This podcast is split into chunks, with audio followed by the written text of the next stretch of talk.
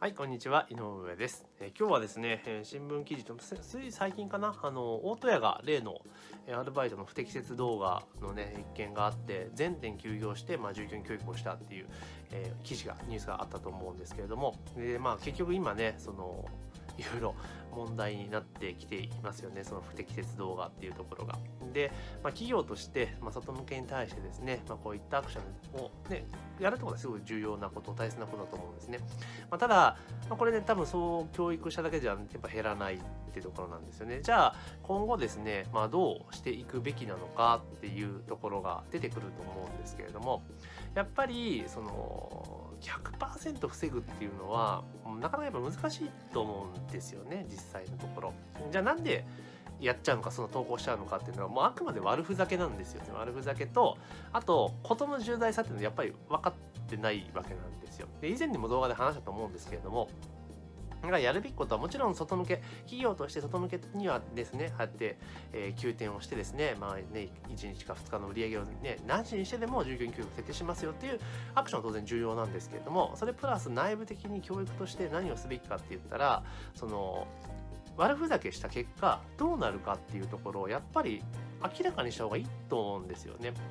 うん、もちろんプライバシーの問題とかいろんなことありますから難しい点はあるにしても例えば今回の、まあ、最近のね一連のいろんな各フランチャイズチェーンの大手チェーンとかの事象を見ていると、まあ、法的措置を行いますよと言ってますよね。でもその後どうなったかってやっぱ分からないわけじゃないですか。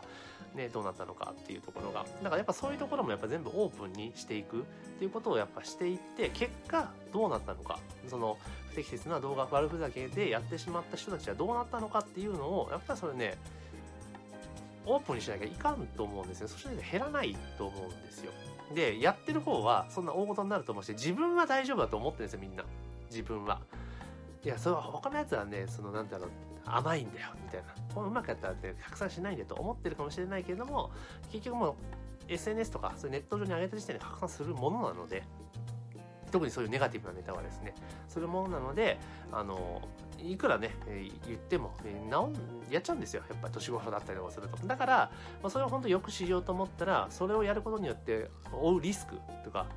損失というか自分が負う背負い込むことっていうのをやっぱりあのリアルに伝えてあげるってことが必要かなっていうふうに思います。まあそれこそ、ね、そうやって不適切な動画をね撮ってしまって投稿してしまった人のその後っていうのを、まあ、ドキュメントでやるとかまあ、テレビでね、テレビ局とか取材をして、まあ、そんな NHK やれよとか思うんですけれども、まあ、NHK さんがね、取材をしてこうなってしまいましたっていうのを、やっぱやってもいいんじゃないかなっていうふうに思うんですよね。そうしないと、やっぱり、あの、わかんないですよ。他人事だし、人事になっちゃうので。まあそういうふうな形でやってった方が、逆にトータルとしては、そういうことを抑えていける。結局だから、あの、リスクが明確になるじゃないですか。失うものも大きいし。ってことを考えたら、やっぱやらなくなると思うんですよね。